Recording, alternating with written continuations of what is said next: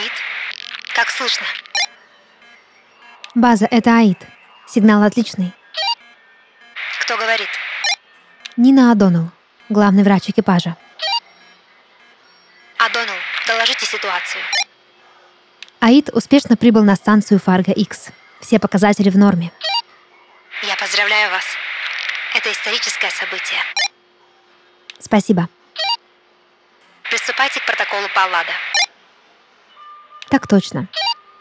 Конец связи.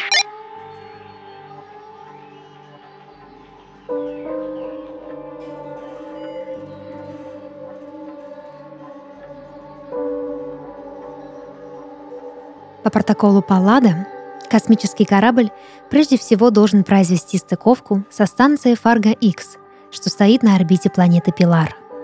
В течение трех дней экипажу команды необходимо изучать экосистему планеты и моделировать карту ее поверхности, чтобы затем войти в ее атмосферу.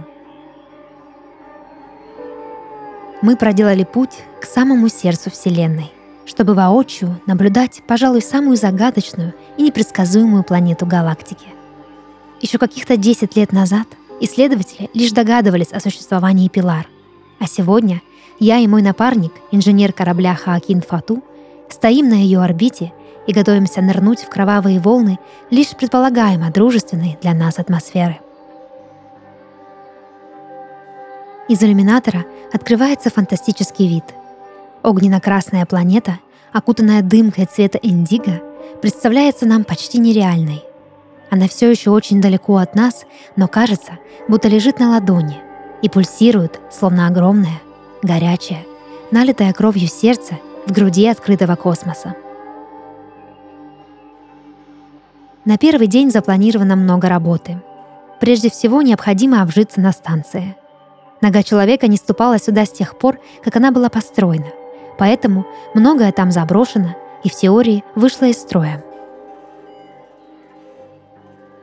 Исправность приборов и комфорт – очень важные вещи в открытом космосе. Неизвестно, сколько времени нам придется провести на орбите, а значит станция должна стать для нас вторым домом, а может и единственным –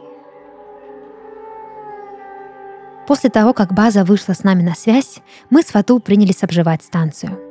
Личные вещи и продовольствие мы перенесли в бытовой отсек.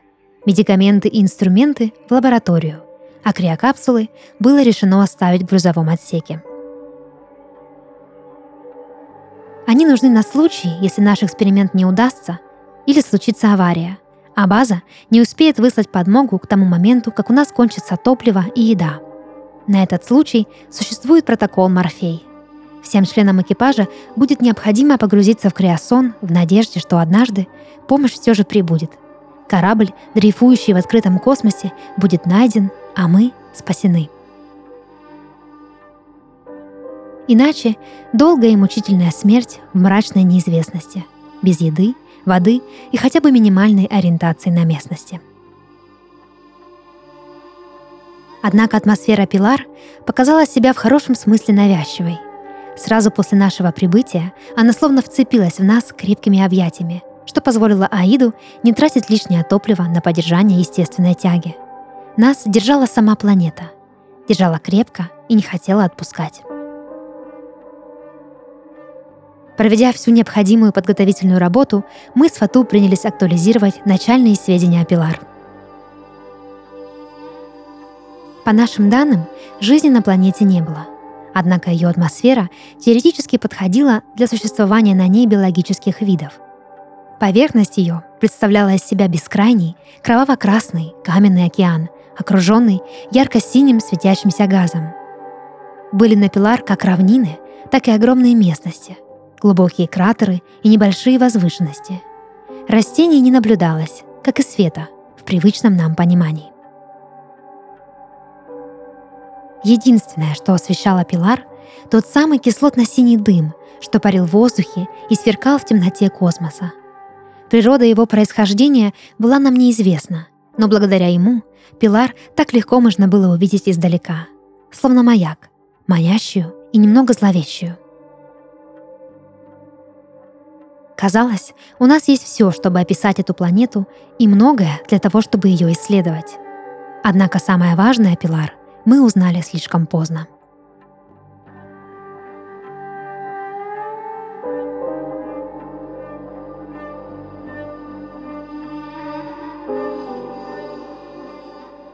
Первая ночь на станции была очень тревожной. Я и Фату долго не могли заснуть. Разойдясь по своим кабинам, каждый из нас еще какое-то время предавался размышлениям о том, чего нам удалось достичь. Многие исследователи мечтали о том, чтобы хотя бы отыскать Пилар, подтвердить факт ее существования. Нам же удалось приблизиться к ней так близко, что, казалось, стены станции содрогались от ее дыхания. Когда мне все же удалось уснуть, сознание мое погрузилось в кошмары – мне снилось, словно я снова на земле. Возвращаюсь в дом своего детства и прямо в скафандре ступаю на порог. Там меня встречает моя дочь. Много лет назад я была замужем, и мы с мужем ждали ребенка. Однако все пошло не по плану, и мы его потеряли, даже не узнав, как он выглядит. Это была девочка, моя маленькая принцесса, которой мы даже не успели дать имя. Единственное, что спасло меня от горя — программа по изучению Пилар. Я оставила прежнюю жизнь и отправилась в далекий космос. Так вот, во сне я впервые увидела ее, свою дочь, правда, уже совсем взрослую. Она встретила меня на пороге и смотрела так, будто точно знала, кто я такая. На руках она держала младенца, розовенького и счастливого, мирно спящего в мягком одеяльце — Взглянув ему в лицо, мне стало не по себе. Мне казалось, что я гляжусь в свое собственное отражение, а оно смотрит на меня в ответ, шевеля крохотными губами и хлопая маленькими глазками. «Кто это? Как ее зовут?» — спросила я свою предполагаемую дочь. «Разве ты не узнаешь?» — удивилась в ответ моя уже взрослая девочка. Затем мы оказались на краю земли, где с одной стороны высоко к небу поднимались ярко-красные горы, а с другой простирался бездонный электрический синий океан. «Скоро ты переродишься. Мы будем ждать тебя там», — сказала моя дочь и указала на бескрайнюю морскую пустыню. Я обернулась, чтобы взглянуть, как далеко уходит горизонт, а моя дочь положила свою руку мне на плечо и ловким движением столкнула меня в пропасть.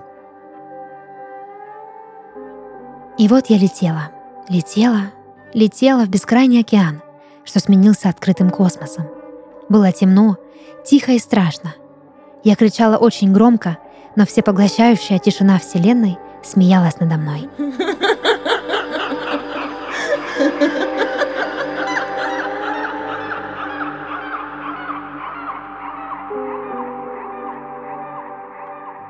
Я проснулась в холодном поту в полной темноте.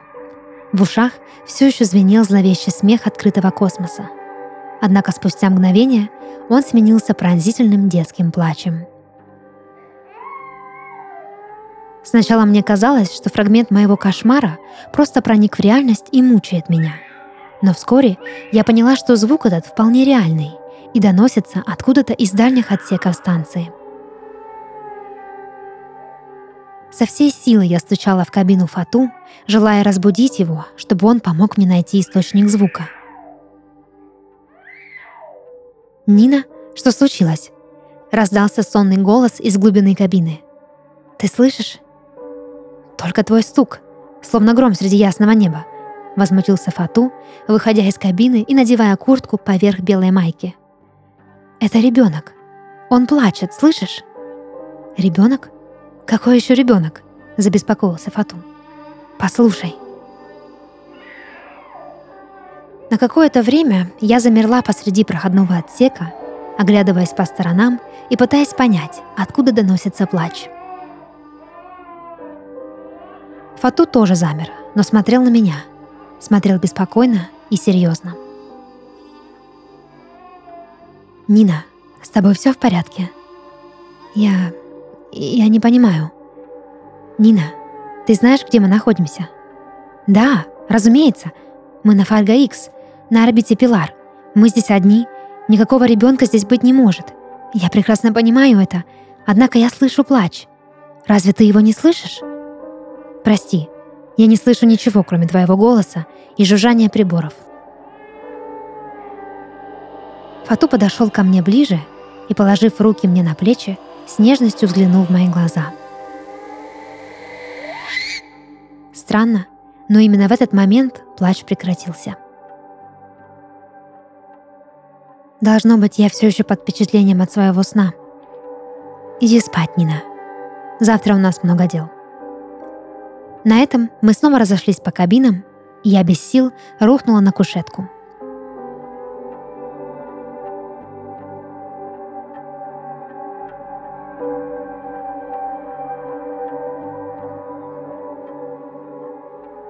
На следующий день, сразу после пробуждения, я измерила себе давление и взяла кровь на анализ. Должно быть, последствия криосна были сильнее, чем я диагностировала в начале, да и психологический эффект от нахождения в запертом пространстве давал себе знать. Тем не менее, нужно было приступать к работе. Фату уже моделировал карту поверхности, когда я спустилась в операционный отсек. Он сидел ко мне спиной и напивал себе что-то под нос – Увидев меня, он содрогнулся от испуга. «Черт возьми, Нина, умеешь ты появляться из ниоткуда». Несмотря на то, что случилось со мной вчера вечером, настроение мое было отличным. Мысль о том, что с каждым днем нам все больше известно о Пилар, возбуждала меня. Мне не терпелось перейти к протоколу Терра, согласно которому мы должны совершить посадку на поверхности Пилар. «Нина, Взгляни на это!» Обратился ко мне Фату, прервав тем самым мои мечтания. Странное дело, но еще вчера расстояние от станции до Пилар было 384 тысячи километров. Сегодня оно уменьшилось вдвое. Должно быть, это какая-то ошибка. Погрешности могут быть, но не такие значительные. Я проверил несколько раз, цифра верная. Либо мы движемся навстречу планете, либо она направляется к нам делая замеры каждый час. Приборы не врали. По какой-то причине Пилар действительно стала к нам ближе. Но как бы нас ни привлекала возможность поскорее познакомиться с ее поверхностью, резкое приближение может негативно сказаться на состоянии станции и на нас в том числе. Под влиянием магнитного поля Пилар на станции могут начаться помехи – Приборы начнут выходить из строя, а наши тела ощутят всю мощь ее притяжения. Не говоря уже о том, что сама станция может сойти с орбиты в момент, когда мы не будем готовы преодолеть атмосферу. Если расстояние между нами будет сокращаться и дальше, то вскоре Пилар просто поглотит нас. Какая-то часть меня неосознанно ждала этого момента. На мгновение я представила, каково это будет — погрузиться в синий дым и кануть в космическую лету. Волнение мое было продиктовано безумным желанием соприкоснуться с неизвестностью. Я пыталась скрыть это от Фату, но определенно близость Пилар вызывала у меня восторг. Позже я вернулась в лабораторию, чтобы узнать результаты своих анализов. Все показатели были в норме, однако в своей крови я обнаружила наличие неизвестного мне вещества – я провела более детальный анализ и выяснила, что это был наркотик. Но как именно он попал в мое тело, мне было неизвестно. Он слегка повысил артериальное давление, усилил выработку дофамина и адреналина. Вот почему сегодня утром я чувствовала себя такой бодрой и веселой, несмотря на то, что прошлой ночью перенесла стресс. Я рассказала о своем странном открытии Фату и взяла его кровь на анализ. Однако он ничего не выявил. Его кровь была чиста, как и во время прошлой проверки. Тогда Фату сделал смелое предположение. Быть может, это пилар так влияет на тебя. Это нормальное явление. Из-за влияния атмосферы мы должны чувствовать себя усталыми, кости могут болеть, а давление скакать, может ухудшиться зрение и качество сна – я говорю не об этом. Всплеск гормонов, слуховые галлюцинации. Планета может влиять на твою психику. Не знаю почему, но слова Фату меня разозлили. Я вернулась в операционный отсек и стала смотреть в иллюминатор. Пилар по-прежнему сияла в темноте космоса своим синим светом, как пульсирующий огненный шар, покрытый кромкой льда. Смотря на нее, я размышляла о том, что сказал Фату. Планета завораживала своей красотой, но может ли она обладать разумом, что оказывает влияние на других? На этот вопрос нам с Фату лишь предстояло найти ответ. Нужно сообщить базе. Снова прервал мои размышления Фату. Ни в коем случае. Если ты расскажешь о том, что случилось, они остановят операцию. У нас еще есть пара дней, чтобы изучить Пилар. Так давай же проведем их работая, а не выполняя протоколы по эвакуации. Фату настороженно посмотрел на меня, а затем вернулся к работе. Последствия нашего решения дали знать о себе той же ночью.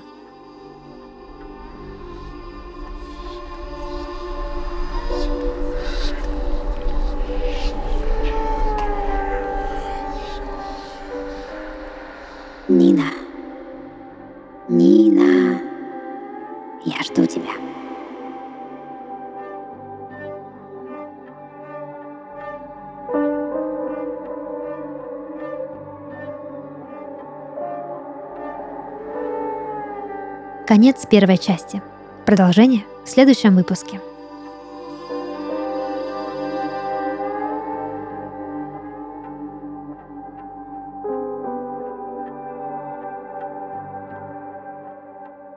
Это подкаст «Сны» и его ведущая Дарья Харченко. Сегодня я читала рассказ, написанный на основе сна нашей слушательницы Дарьи Аксеновой из города Краснодар. Если вы хотите, чтобы ваш сон прозвучал в подкасте, присылайте его к нам на почту – Ссылка в описании. До новых встреч и сладких снов!